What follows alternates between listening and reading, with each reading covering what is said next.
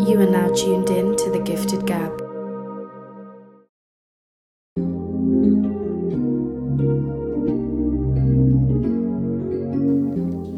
All right. We're back on another episode of The Gifted Gab, and I've got a special, special, extra special guest today Mr. David Shepherd, the Honorable MLA for Edmonton City Centre and the official opposition and health critic for the NDP. How you doing, David? Welcome. I'm doing good. Thanks for having me on. Absolutely. Welcome.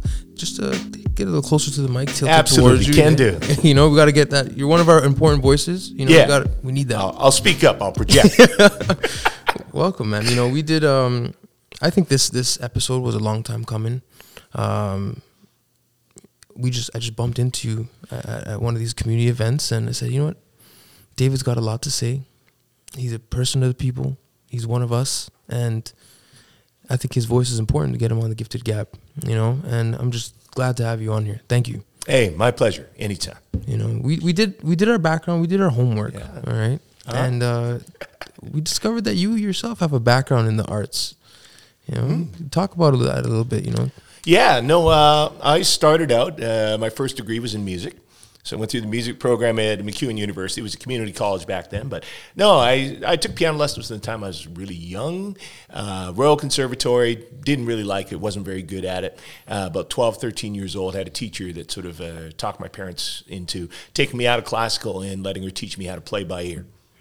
And that, like, light bulb went off. Went, oh, I can make my own music. I can do things with it. So that sort of turned on that creative impulse for me, and then that was it. So And that was got- it. Yeah, got it. Just got into playing, writing my own music. Got a keyboard. Taught myself to program and sequence.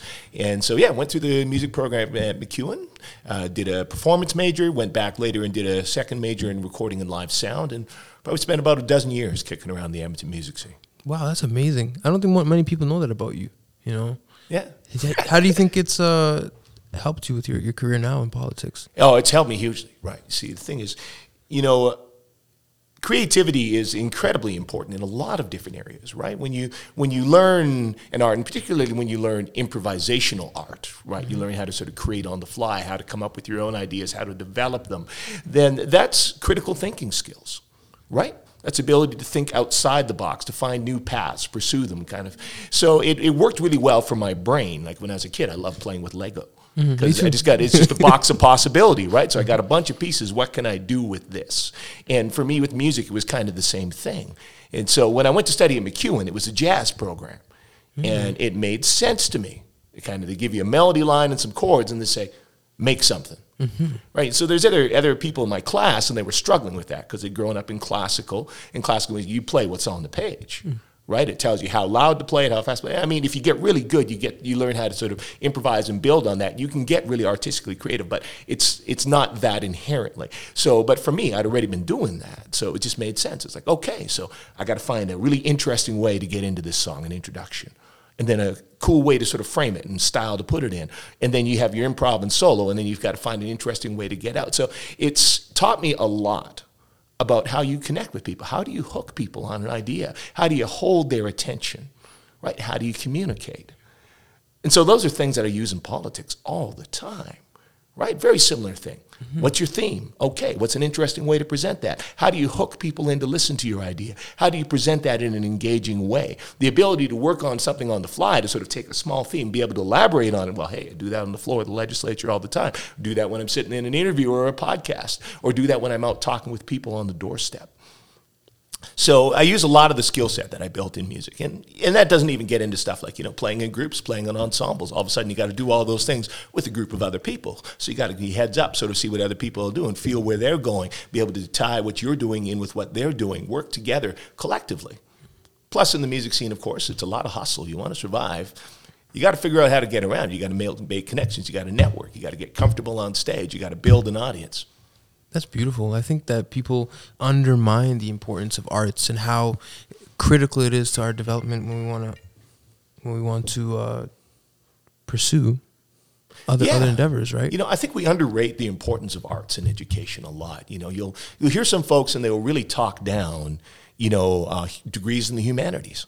Mm-hmm. So they say, well, hey, what you going to do with that? That's not going to get you a job, you know. So you study history. What are you going to do with that, you know? Or you you study English or these things. But the thing is, those things are core to being able to build an agile mind Absolutely. to build up critical thinking skills, the ability to you know clearly communicate what you want to say, process ideas, put them in a format that people understand, to be able to take information in, complex information, distill it down. That's all part of arts, right?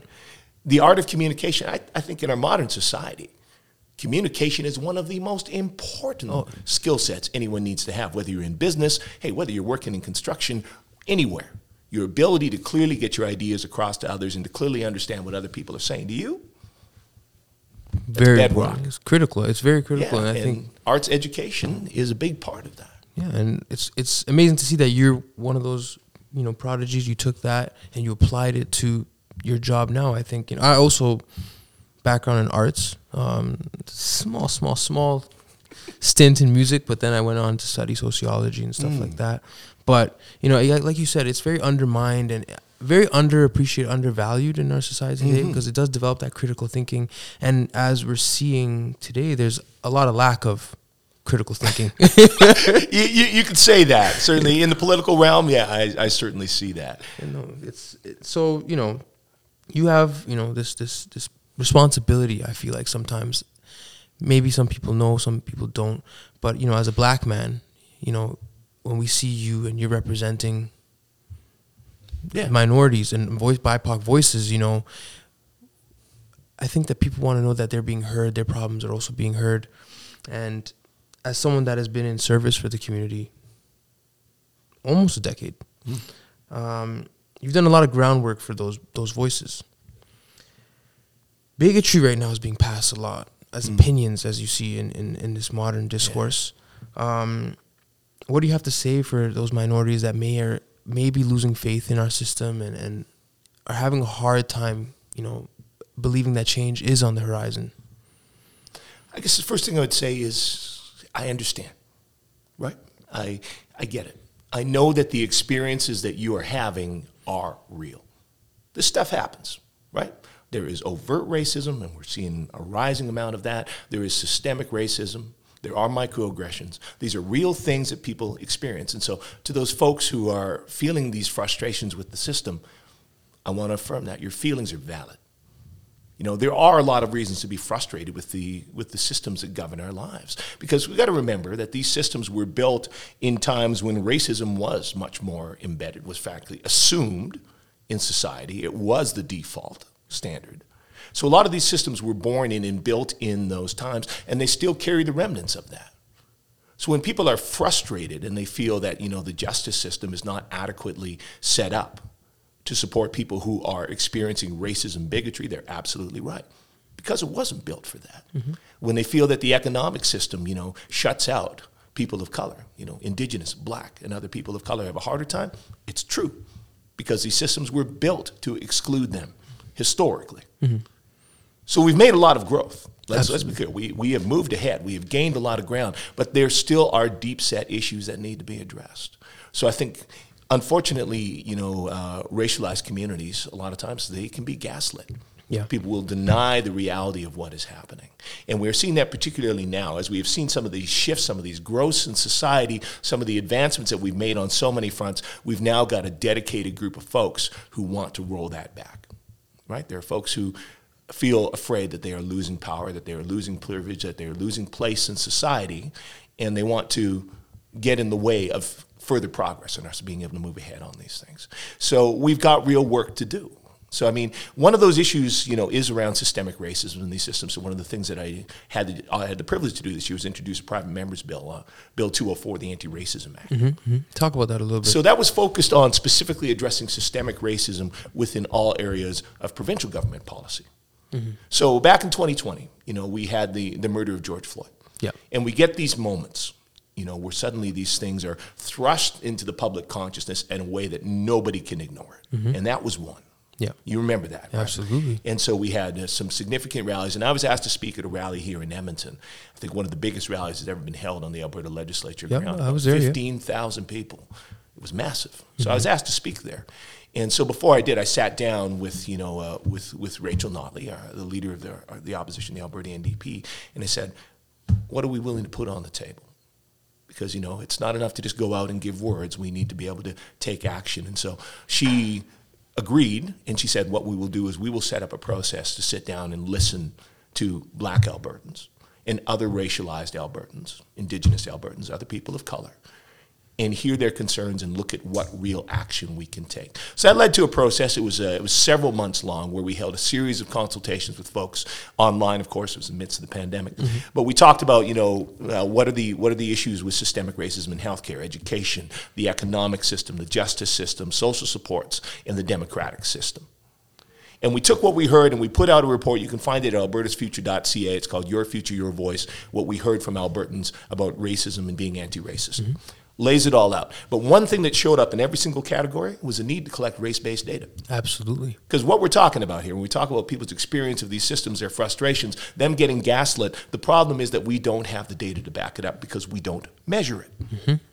So why do we get action on carding? We got action on carding, or at least it came to the public attention, and that led to action in a couple different provinces because we had the numbers. Data is very important in this day and age. Absolutely. It, dri- it drives action, it drives change, and it drives accountability. So my bill, the Anti-Racism Act, basically did a couple things. It would, it would have set up a anti-racism office headed by an anti-racism commissioner.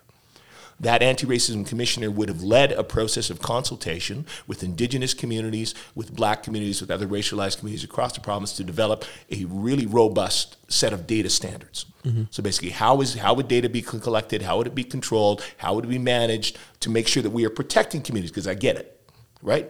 Data, government systems have been used against racialized Absolutely. communities. Absolutely. So we need to build trust. So there's a whole process set up for that consultation to build that and put that in place. Once that was in place, then the anti-racism commissioner would work with every area of government to begin the collection of race-based data. So in healthcare, you know, they ask you all kinds of questions. How old are you? You know, uh, what gender do you identify as? What's your history? That sort of thing. Add one more box in there. So it lets us track, you know, uh, well, okay, well, individuals of African descent, individuals who are in, indigenous, et cetera, so that we can then begin to pinpoint where are the problems in the system. So if we notice then that for indigenous people, and we do measure some of this stuff, right? So there's a higher rate of deaths at birth, Absolutely, yeah. then we know there's a problem. We got to dig in and we got to fix that. Mm-hmm. You know, if we look at it and we say, well, there's far more black men being arrested than anyone else in traffic stops, then we know, okay, there's a problem. We need to fix it. Mm-hmm. So it would have started that process, and then basically the anti-racism commissioner works with folks and sort of says, okay, you've identified a problem here. So here's my recommendations on how you can start to address that, or steps that we can begin to take. Mm-hmm. If you don't know, you can't change anything, right? Absolutely. If you know the information, you have it in front of you, then you can make informed decisions Exactly. on how to bring about informed and real change, right? and you're able to have accountability. Absolutely. Right? You can say, here's the problem. It's here in the numbers. And let's be clear, you know, that isn't accusing any individual of being racist. Mm-hmm. Right? So we identify a problem in the justice system. I'm not saying any cops are racist or any judges or any lawyers. Mm-hmm. It's just saying the system, the way it's set up, has an outcome that has a racist impact. So we need to figure out why that is and change that system to change that outcome. and you need data and information and all that to do that. Without that, it's you're aiming in the dark, Yeah. right? So unfortunately, the, the bill was not accepted by the uh, by the, the current government, the UCP. Uh, they felt it was too much, too ambitious for a private member from the opposition to put forward. They said, "Nah, we're we're good. We got this. We're going to put out our own plan." And what they've done is they. A few months later, they put out quietly a sort of very short anti-racism plan, largely re-announcing a lot of things they've done before. And on race-based data, they said, "Well, we'll form a committee to look at this over the course of three years and think about how we might be able to eventually implement this. The this." time is of the essence, though. Yeah, You know? yeah, kicking it down the road. We're trying, right? You know, there's also a trend that we're seeing, right? Um, especially since the pandemic, where people and communities are embarking on entrepreneurial quests. You know, you know, with the pandemic, we've been hearing about the Great Resignation. We've been looking at you know, unemployment is here, and and jobs are also vacant, right? What initiatives have been discussed just to guide you know new entrepreneurs through these journeys and um, transition this kind of economy for small businesses and, and sole proprietors? Yeah, you know, that's a really good question. I know it's especially true for, you know, uh, indigenous, black, other people of color. A lot of them go into entrepreneurship, in part because of what we were just talking about. Systems, Not excluding right? us, right? Yeah. Exclude them, Yeah. right? They have a harder time getting jobs. They have a harder time getting opportunities. And so, in a lot of cases, hey, there's a lot more freedom in starting a business for yourself. You have control. You can protect yourself. You can look after your family. So I recognize that's really important. And of course, then, hey, Alberta is known for being a very entrepreneurial province. Absolutely. Right? Folks like to have an idea, get things done. And Edmonton, in particular, I think is a mm-hmm. great city for that, right? Absolutely. This is a city where you have an idea. There's a lot of folks that'll step up, help you, offer advice. There's a great community you can tap into. You can build things here.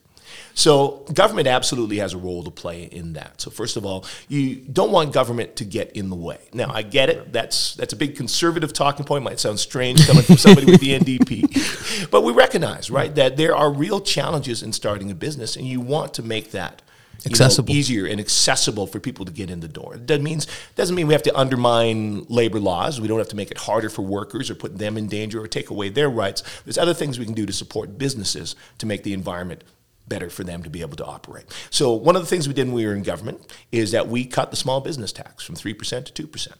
So we lowered that. Yeah, let entrepreneurs keep more of that dollars in their pocket. Of course, I get it. A lot of entrepreneurs, though, it takes a while to get to the point where you're making the profits that you get taxed on. Takes So time. it's other things we got to do. So access to capital is a big one, and again, for racialized communities in particular.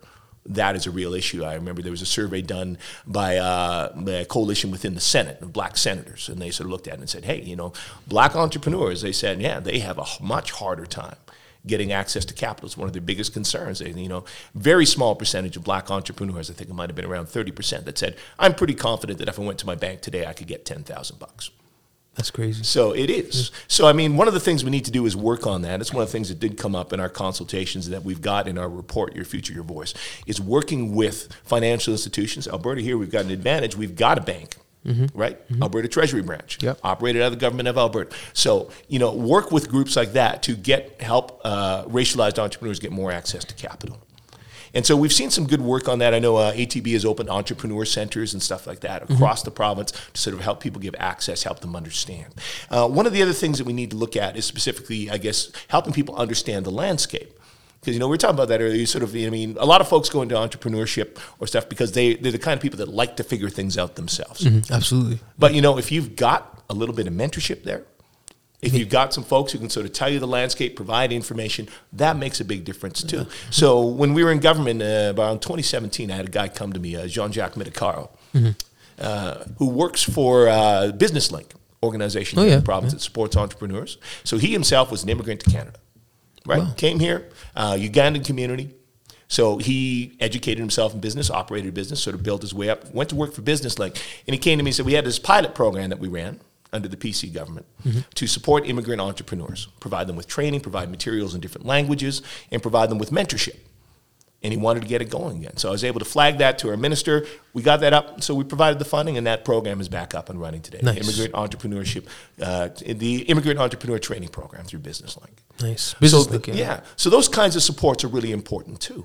And, uh, the other thing that we don't think about sometimes, because we get caught up when we're talking about, and this is a lot, okay, low taxes, you know, low regulation, make the environment. But the fact is, having strong public services makes a big difference for someone's ability to operate a business. Absolutely. You're, you have a family, right? You have young children. You want to operate a business, you're going to need childcare. You're going to need that support Yeah. right? So having a good, strong child care program, we invested. We created $25 a day child care. It was a pilot program, working on expanding it. Current government ended it, but now they, at least with, with the leadership of the federal government, we're working towards that. That's essential. Mm-hmm. You know, having a good education system, good healthcare system, Essential. right? You know, even in stuff like healthcare, the expansion now that the federal government is working on of a pharmacare program, a dental program, those are big things. Absolutely. Especially for entrepreneurs, right? Absolutely, because entrepreneurs, you do not have Coverage. You don't have coverage, right? So when we say that your access to some of these essential pieces of healthcare are going to depend on where you work and who you work for, that destabilizes people's ability to innovate an idea, to mm-hmm. create a business, to build something up. So a stronger social safety net. Mm-hmm. You know, providing that stability is a big thing. Uh, one of the other things that we've that we've proposed is we want to bring back the STEP program, mm-hmm. Student Temporary Employment Program. And what that does is that provides a subsidy to employers to hire students to work in their business. Which is amazing. So yeah, so businesses get to get to hire workers at a lower rate, right? The, the wage is subsidized, so these students are still making a good wage, but the business is only paying part of it. So they get access to uh, affordable labor.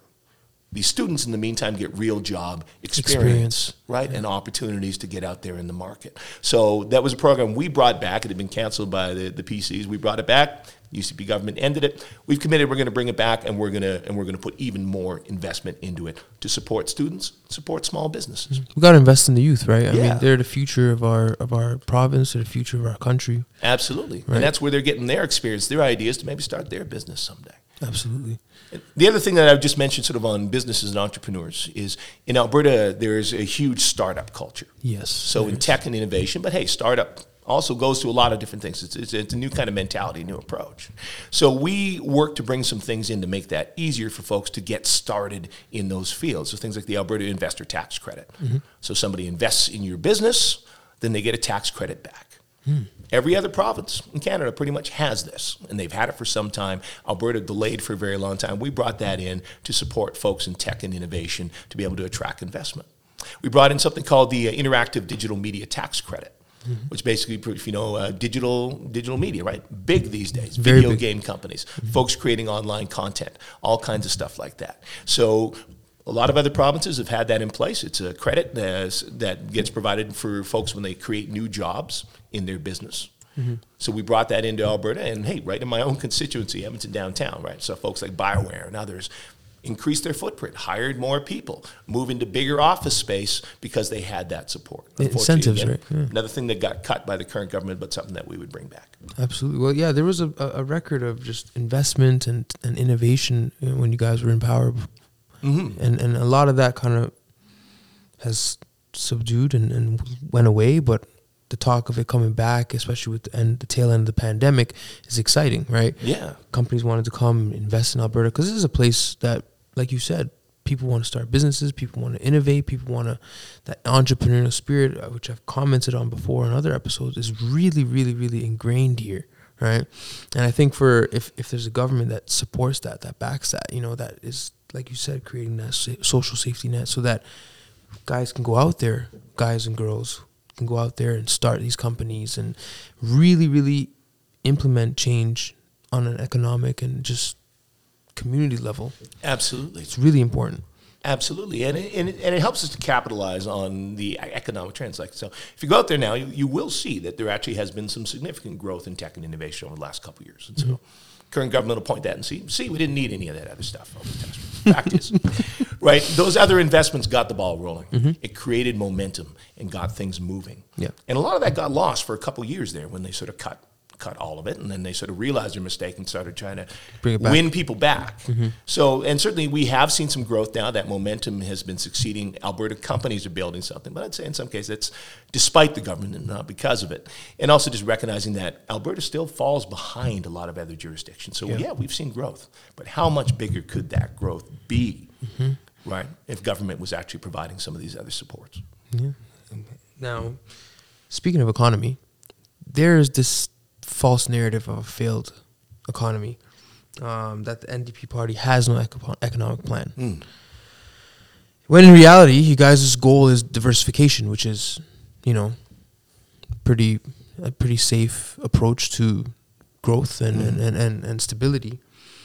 You know, creating jobs in new fields like renewable energy, obviously tech, uh, modified healthcare, etc. What do you say to those that believe and feed into those narratives? Uh, Yeah, no, absolutely. You know, I, I know that's something uh, conservatives like to try to beat us over the head with whenever they get the opportunity. And but you know, coming out of our time in government, you know, we put a lot of focus into supporting the economy and diversifying the economy. Uh, let's be clear. I think we did a lot of work to support and work with the oil and gas industry. They were there at the table in it with us as we developed the climate leadership plan. They endorsed it, and indeed, you know, they continue to endorse it. Those companies are standing up now and saying we need to take action. We are ready to take action to address, you know, the growing problem of climate change. And of course, you know, we work to get the federal government at the table. We got TMX pipeline up and running. Construction is going on. That's going to expand our capacity, ability to get our, our products to market. So, and we also made some changes in the uh, oil and gas royalties to sort of work with businesses. And part of the reason we are enjoying a $13 billion surplus right now is because of some of what we negotiated in the in that new oil royalty framework. So, at the point at which companies sort of have paid off their uh, have paid off their capital costs and everything, they start to pay more in terms of their royalties, and that's what we're seeing now. Is a lot of companies have sort of realized that potential. Now they're paying back more on what they're taking out of the ground.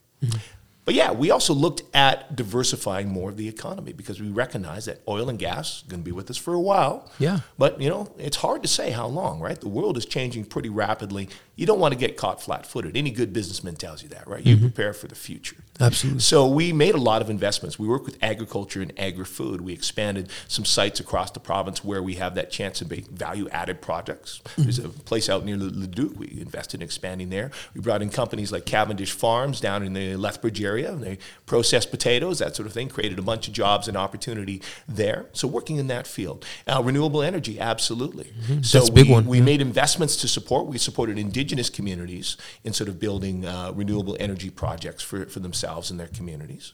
We also uh, worked to increase the provincial support for that. So we had a couple of major auctions for solar power here in the province of Alberta that yielded a huge amount of interest in some of the lowest costs for building uh, solar power that we've seen in North America.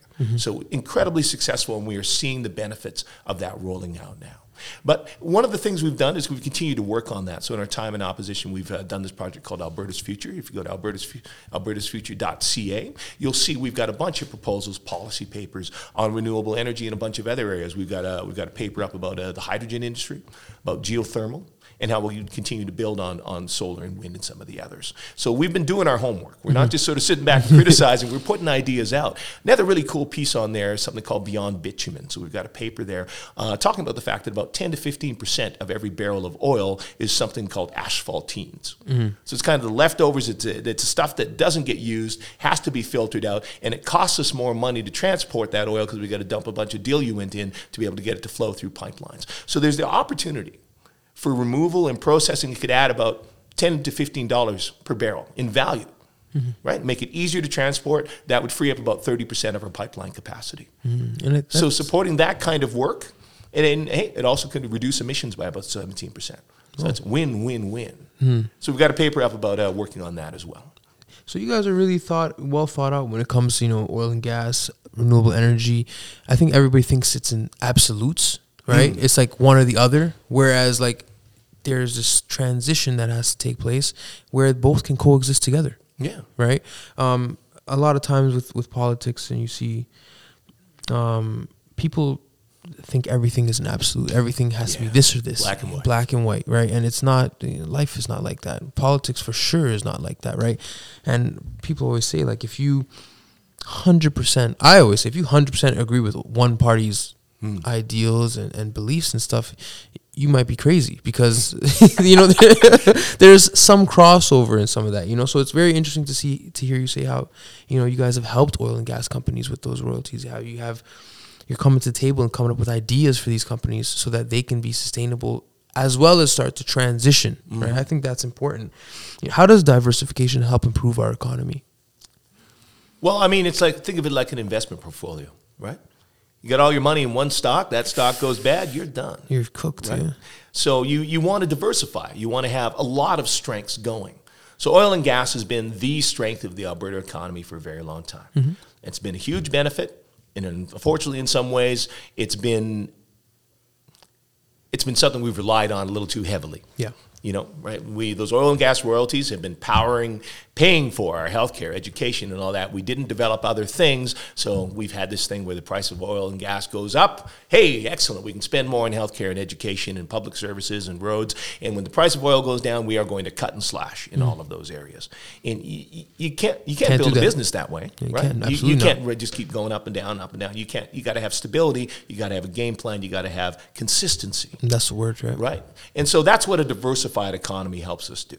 So we're not subject then just to the whims of the price of oil and gas. Mm-hmm. We've got other things going on that help provide opportunity. And the fact is, jobs are going down in oil and gas, right? Mm-hmm. So we, we, we've had record royalties, but we haven't seen the same hiring because the hiring in the past has been with developing new oil and gas projects. That's where the biggest work is. growth, growth, growth. Mm-hmm. And we are reaching a point now where growth in the oil and gas industry and development Has stalled. is, is stalled and may in fact end up trending down as we see the continued changes on the global level. Mm-hmm. So we really need to have other opportunities for folks to draw folks into Alberta that want to live here, that want to work here, that want to support our communities and enrich our communities. And that's part of it too, right? Oil and gas provides a huge economic benefit and that provides a lot of benefit, but we need a lot of other things in our society Yeah. for it to work and for it to go well. And people want to be able to explore other ideas. So diversification basically gives us a much broader base hmm. of economic stability and opportunity. Absolutely. I mean, divers- diversification is key, right? You can't put all your eggs in one basket. Yeah.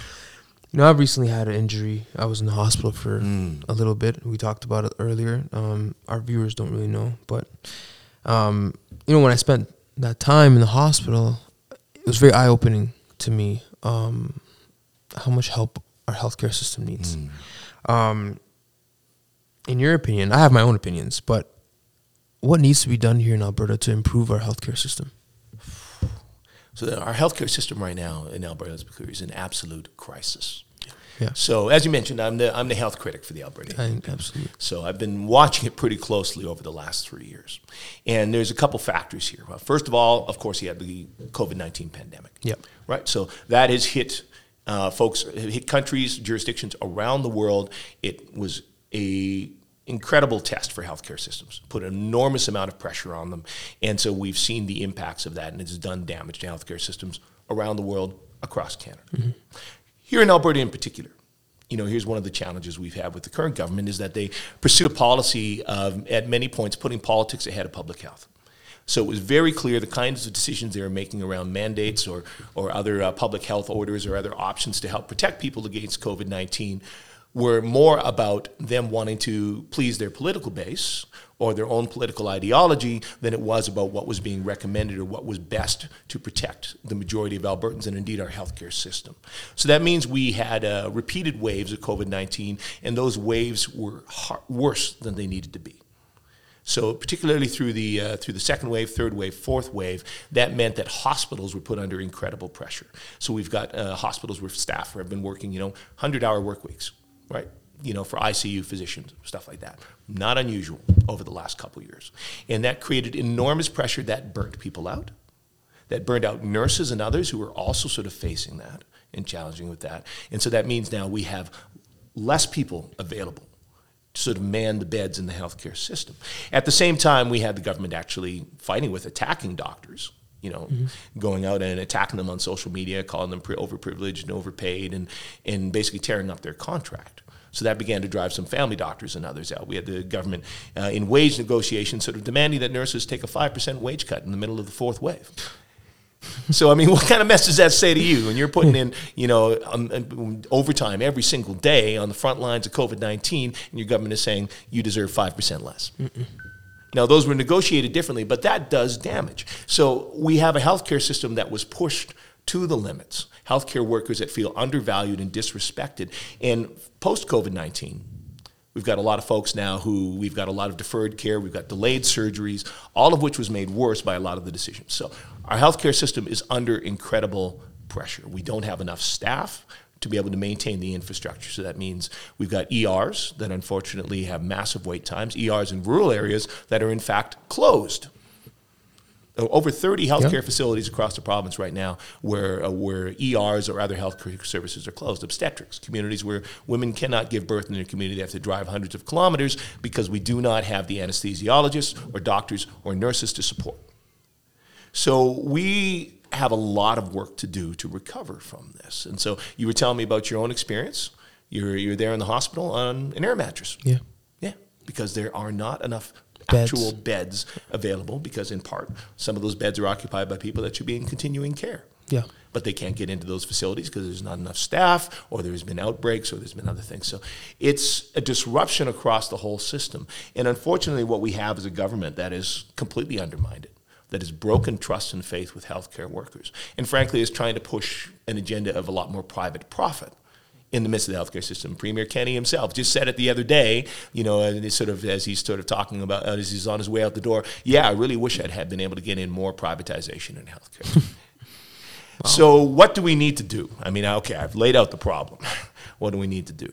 We need to rebuild trust, Yep. first of all. I, I don't know that this government can do it. I mean, of course, hey, I'm the opposition. That's my job to say it. Fra- frankly, once uh, you get to a certain point where you've burnt so much trust, I don't know that it can be rebuilt. Rebuilt, yeah. So, and we need stability back in the system. So we need government to stop undermining, stop trying to force through change that changes that are undermining the system and creating more chaos. Like they fired the head of Alberta Health Services earlier this Yeah, year. yeah, yeah. Right as we're trying to recover stability, a woman, Dr. Verna Yiu, who was immensely respected. So what does that tell healthcare workers? What does it tell all the other people in the system, right? So we need to get stability back. We need to get back working collaboratively with our frontline healthcare workers to stabilize. We need to get more work healthcare workers in the system. So that means opening up spots in education. That means creating some creating a system that attracts people from other provinces, doesn't drive them out of Alberta to other provinces. And certainly we need to address some of the systemic issues. So part of that is in primary care. Tens of thousands of Albertans don't have a family doctor. Yeah. So that means then that they are not getting help with managing chronic diseases. We are not catching things earlier. That means that drives them into emergency rooms to seek care. That means that when they get there, they are in worse shape, and that puts more pressure on our system. So we need to fix the problems in primary care. From top to bottom, right? Yeah, absolutely. And so work on that system, make sure that people can get care in the community when they need it. And we have to address the problem. I didn't even talk about ambulances and EMS, right, which is a whole other thing. Massive wait times for an ambulance, uh, paramedics that are exhausted, you know, and we need to support that system. We need more paramedics. We need to find ways we can work collaboratively with communities, whereas the government has kind of been undermining them and pulling their resources away. We need to find ways that we can keep resources in communities to be able to help meet those needs. But ultimately, what it takes is it, it takes a governmental approach. It isn't about being antagonistic. No. It isn't about picking fights. It's about sitting down and saying, how can we can work together? And trust, right? Yeah. So, as a community here in Edmonton, you know, how can we do our part to help with homelessness? You know, I think it's a big issue. Yeah. Yeah, you know, um, I think it's a big issue across the country, not just Edmonton. Yeah. But um, locally, you know, what can we do to kind of contribute to that fight? Absolutely, it is a huge challenge. The number of folks without housing pretty much doubled over the course of the pandemic. So it's one of those frustrations. You know, I think in and around downtown Edmonton, we were seeing a lot of momentum building. You know, economically, we were seeing some success. Let's be clear. You know, in the last decade, we have housed a lot of people. We've been able to support a lot of people, but we the pandemic set us back in a lot of ways. Uh, we have the drug poisoning crisis and other things that have made things worse. So we are dealing with a real challenge right now. So, but it, it is a wicked problem. It has been with us for a very long time and is complex. So, how do you solve a problem like houselessness? Well, there's two things really. You stop more people from falling into it, and you build a better system to get people out of it. So if you want to stop people from falling into it, from losing housing and ending up on the street, well, that's things like better social support. So things like, you know, we in government we created the Alberta Child Benefit that combined with the federal child benefit cut child poverty in Alberta by 50%. Cut it in half. Wow, that's crazy. That's amazing. Right? And that's in the course of four years. Mm-hmm. And that means all of those families are a lot more resilient, a lot more stable, able to get by. Uh, unfortunately, we've seen some loss of some of the ground on that, some of the decisions that have been made by the current government, but still, that's one of the key parts. Uh, things like childcare, we talked about that, $25 a day. We tried to bring that in specifically to help lower income families, uh, and that makes a big difference there too, right? Helps provide economic stability. And then, frankly, affordable housing right? We had put about a billion committed in over about the course of five or six years to upgrade and increase the stock of affordable housing for folks, mm-hmm. so that when they're when they're trying to get a leg up, trying to get economic stability, trying to get some savings in the bank to be able to afford their own home, they've got a good place, quality, dignity where they can stay. That helps people from falling into being houseless. Mm-hmm. How do we keep people? How do we help people get out? You got to create a pathway. Yeah. So the thing is, for a lot of folks who were sort of houseless simply due to economic instability and economic problems, we've been able to help a lot of those folks over the last decade. And so what we really have right now is a core group of folks who what they talk about as being sort of chronically houseless. So these are folks who are struggling with ment- their mental health. These are folks who are struggling with substance use, and a lot of it is rooted in very deep trauma. So for a lot of the, a lot of our indigenous, a lot of the, pardon me, or our is a very bad word to use. I apologize. the indigenous community, right, that are that are living houseless on the streets. Very deep seated trauma from the residential school system and a lot of other, Yeah. other uh, systemic racism in our society. And we need to acknowledge that, right? Yeah. Reconciliation. And so that means for those individuals, right, you need to have very accessible entry points Mm-hmm. for them to you have to start by building trust and relationships. These are folks who do not feel that they trust systems and authorities and for good reason. yeah, absolutely. Right? So we need that happens by building relationship connection. For that, we need a better shelter system. So right now, there's a lot of folks who do not feel comfortable going to these sort of mats on the floor kinds of shelters that we've got offered by a lot of folks right now. They don't feel comfortable with some of the religious aspects of the programming. Uh, they don't feel comfortable because of their uh, because they're a member of the 2S LGBTQ community. They don't feel comfortable uh, because they don't they're not allowed if they're not allowed in if they've been using substances or they're not allowed to come in with their partner or their pet, or there's a lack of safety or privacy. So we need to have better shelters available. That includes so some of the models we saw during the pandemic. We had federal funding to buy out some old hotels, giving people a private room. Mm-hmm. Which is everything. Difference yeah. that makes for them to have a door they can close. Mm-hmm. Right, those connection points, and then other connection points for folks too. Harm reduction, supervised consumption sites, right? So people who are living rough will come in to have support at a supervised consumption site. That starts a relationship. You get to know them. All they start to trust someone. All of a sudden, you can introduce them maybe to some other supports, other services. There's a great program at the Royal Alex Hospital that does that. The uh, the Arch team. So people come in, they present there at the emergency room, but then they're able to connect them with other supports and services, help move them into housing. So we also then need to have the housing bridge. So that's the first step, introduction, build trust relationship, get them in the door. Then you need to move them sec- the next step down the road. That's transitional housing. That's a space where they can get where they can come down, Yeah. right? Where they can drop the fight or flight, where they can get comfortable and begin to build towards stability and build trust. So we've had things at the Coliseum Inn and other spaces, again, these hotels that were bought with federal dollars by the city of Edmonton. Some of those have been lost. We've unfortunately lost some of the support and funding from the provincial government, but that's essential. And from that, then moving into supportive housing. So the city of Edmonton has built 260 units mm-hmm. of supportive housing. That's basically permanent supportive housing. So people move in, that is their home. And they also then have wraparound support. So health workers, social workers, others help keep them stable, access to medication, access to supports for their mental health, to help them with substance use, help them find stability again. Now, the challenge is, of course, that the federal government provided dollars, the city stepped up, provided dollars, land, and built it. The provincial government is refusing to provide any of the funding for the supportive services. Let's be clear healthcare is a provincial responsibility, so is Absolutely. housing, frankly. Absolutely. So we need the provincial government to come to the table and provide that. And then essentially from that, you know, giving people other opportunities. So folks like Boyle Street Community Services, for example, offers work programs mm-hmm. for folks. And so zero commit, low commitment, get paid cash daily. You show up, you work, you get an opportunity. But again, that's building relationship. That's building stability. That's giving people a sense of self worth. Mm-hmm. So they have a they have a moving company, they have a food truck, they have other things that sort of help folks get employed, get in a routine, build self worth, help them build back towards stability. We need to be supporting more of that. Mm-hmm. Step by step, right? Absolutely. So let me ask you this. You know, it's obvious we're both black, right? Yeah. And that affects the way we do our jobs. Straight like that. You know, some people can gloss over it. It can go over some people's heads.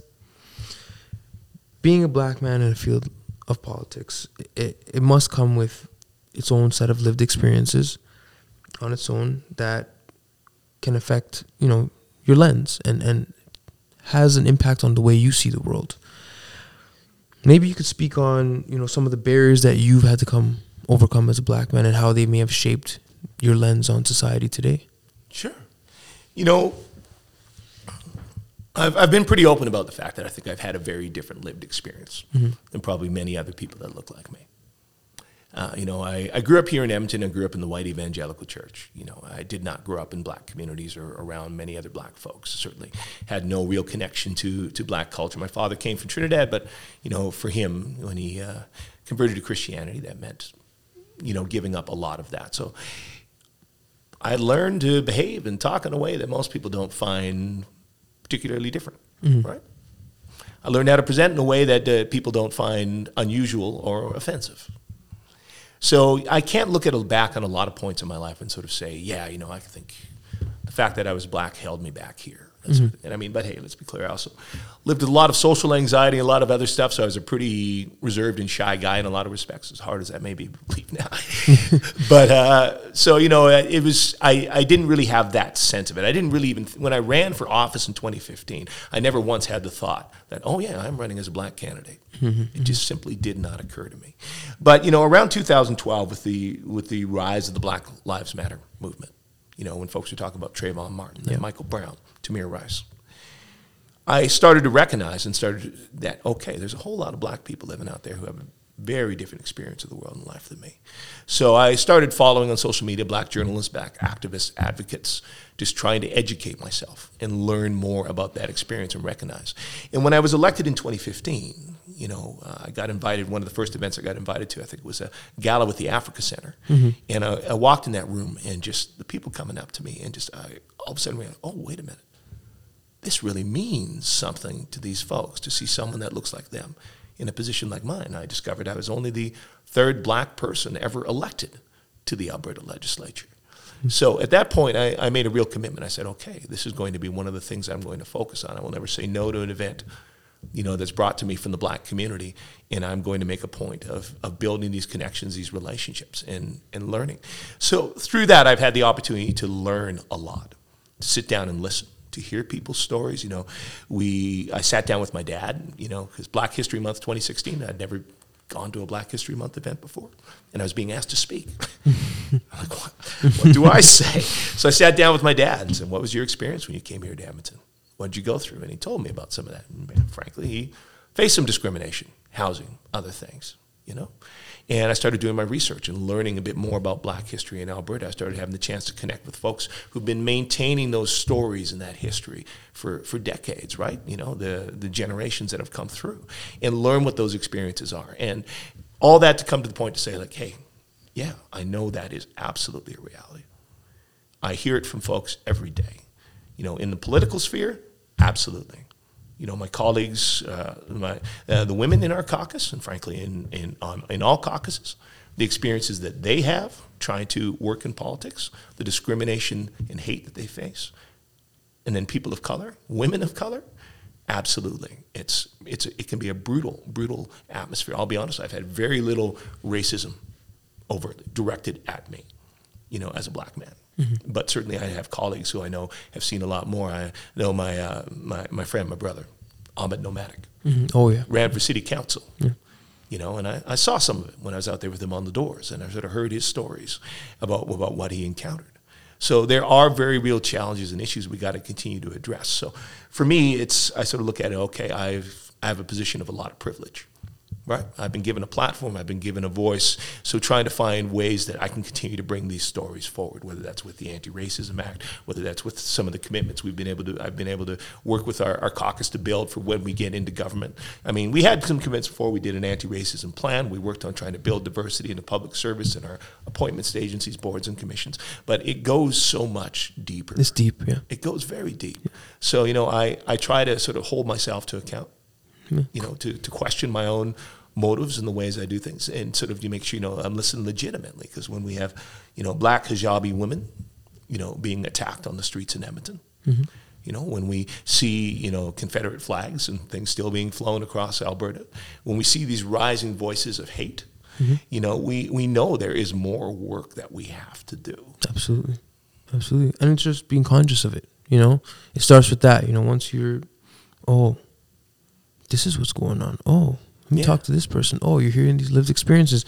You know, it's like you're a sponge and you're able to help and, and move the needle forward by community, right? Absolutely. Yeah, it's commu- consciousness, community, all that comes together, and then that's how you that's how you move the needle. That's how you make change. And a lot of it is just presence and building trust. Absolutely. The number of times in the first few years I had them say, well, we've never had an MLA show up here before, Wow. you know, with black communities. Wow. And it's like, I'm, I'm glad to say that's shifting. I'm seeing that with all political parties, all sides. And hey, I've got a lot of colleagues in our caucus right now who are, who are doing that work and getting out and being present now too. But that's it takes time. Like we were talking about earlier, people distrust the political Yeah. system, and they distrust it for good reason because it's hurt them It's hurt in them, many yeah. ways in the past. It's a system that was built to exclude them, and it's a system that, in many time, many cases, will exploit them. Absolutely. Right? Absolutely. Politicians are not afraid to exploit cultural communities for votes. Uh-huh. Yeah. Make big promises and then not deliver. Mm-hmm. So that's certainly it's, it's it's a challenge for me to try to co- find how we come at this authentically, be able to do real things, and not make commitments we can't follow through on. Because again, we talked about this stuff is complex. It's not all black and white. No, it's not. Yeah. But you got a, But- com- you got a community behind you, right? You got Yeah. people behind you, and you know everybody wants to see change, and everybody's willing to chip in, and you know you're that voice, right? And it starts with you, right? Last thing, you know, mm-hmm. Let's talk about you know some of the things the party has done to, to better lives of people in Edmonton, people in Alberta, um, and how do you guys plan to build on this uh, momentum when you're reelected? Right. Well, some of the things specifically that we did here in Edmonton that you know I sort of saw myself, uh, we built a lot of schools.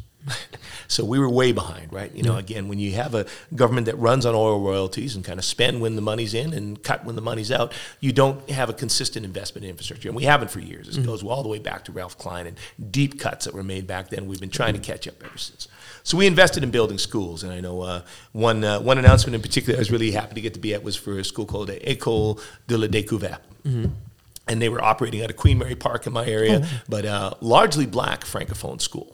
You know, a lot of new Canadians from the francophone community, a lot of them black students, and so yeah, sort of making the commitment to build them a new school that opened up just a couple years ago. Congratulations. Right. Yeah. So building that kind of infrastructure, those investments, uh, making commitments like building the a hospital in South Edmonton, where we are seeing enormous pressure at the Grey Nuns and the Misericordia. You know, we got that ball rolling, started the process. It's kind of new government's kind of dragging their feet a bit, but we're you know it's it's going to happen. It's going to get there. Uh, making some upgrades to the Misericordia Hospital as well. We invested in mental health. Right, so there's we invested in six new mental health beds at the Royal Alex Hospital.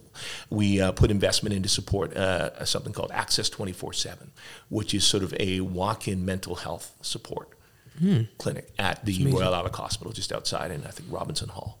Right, so trying to increase and open that model to make it easier for people to access when they need it. Of course, we did things like uh, capping tuition right? Mm-hmm. So for post-secondary students, so it had been, you know, sort of going up. It had, Alberta was sort of out of line in many respects with other provinces with the way tuition was going. So we put a cap on it and we connected it to the actual inflation, the cost of living. Nice. So to provide better access for post-secondary students, we also, you know, affordability is big right now. Yeah. cost of living is huge. Mm-hmm. Everybody's sort of seeing inflation at the grocery store. Uh, auto insurance is up. Yeah. utility bills are way up. Mm-hmm. When we were in government, we capped auto insurance. Right? We said, okay, you get a 5% increase, and if you want more than that, show us. Bring us the reports, bring us the numbers, and we can talk. UCP, they removed that, auto insurance through the roof. We had a cap on utility rates, and of course that was, you know, so working to try to keep things more affordable. We were seeing jobs being built, like I talked about that in tech and innovation. I saw many of them being created right in my constituency. We saw that moving forward. One of the biggest things is we brought stability to the healthcare system. That's not just me saying it. There was a mm-hmm. lot of, you know, a lot of political pundits were saying it at the time, you know, both, both during our time in office and after. You know, again, with that roller coaster of funding, you can't plan consistently. You No, can't build a stable system when you don't know what your funding is going to be from one year to the next. So we tried to control the growth. We put a cap on how much each year, but we funded for population growth Mm-hmm. and inflation every single year. And that got us to a point where we were starting to get the stability and starting to build the systems that's kind of been blown up now by the pandemic and some of the other government decisions. But we were working on that. And we were working on a new curriculum, right? Updating that. So we put a lot of work into that. Huge amount It's of time. consultation with Alberta families, individuals, teachers, educational experts. Unfortunately, the current government politicized that Mm-hmm. heavily. And now is brought up what frankly is it's I don't think it's biased to say an embarrassment of a curriculum. It's pretty universally Yeah, recognized that it's deeply, deeply problematic. And it's kind of rolled that back. And again, it's one of those things where you're building stability, you're building a more attractive environment, and now it's sort of blown up, you have more chaos. Yeah. So I mean, those are a few of the things that we were we were working on. And sort of, of course, like I was talking about, was some of the work on diversifying the economy in some of these new sectors. Yeah. Well, you're working every day, you know, and we're grateful for it. You know, hopefully we're here to see the change. Right.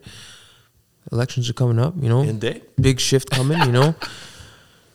Any other last words you want to give to our viewers uh, here at the Gifted Gab, viewers, listeners? You know, what I what I would say is I really want to encourage uh, all of your listeners to get more involved and get more engaged. Yeah. You know, I get it. Things are pretty crazy out there. It is chaotic, and it's it's pretty tempting to just want to tune out from a lot of what is happening because there's a lot of toxicity, there's a lot of anger, there's a lot of division. Mm-hmm. But you know, there are people that are intentionally creating that toxicity, Yeah. creating that division because they want to drive you out. Because the less everyday people that engage in these systems, mm-hmm. the more the radicals, the extremists, the folks who just want to wield power get to have control. Yeah. Hundred percent. So we need more folks from our communities to be engaged, to be involved, Pay attention, to attention. participate. And this next election is going to be crucial here in the province of Alberta for deciding the direction we go. And whatever your political stripe is, you know, whoever forms the next government, we are at a crucial time for our economy, for our healthcare system, for so many things that's going to determine what Alberta is going to look like for decades to come. And there is room for people to be part of it. So anyone wants to reach out to me, I'm always happy to talk to them. I'm always happy to connect. Look for the ways to engage, get involved, And stay talk to the people who want to make a difference. and stay informed, right? Stay Yeah. informed. Mr. David Shepherd, appreciate you. Thank you so much for coming. It's been a pleasure to have you guys. Gifted Gab, you guys know what it is. David Shepherd here. Stay tuned, stay informed, and, and don't tune out. Pay attention. And just like that, we're gone.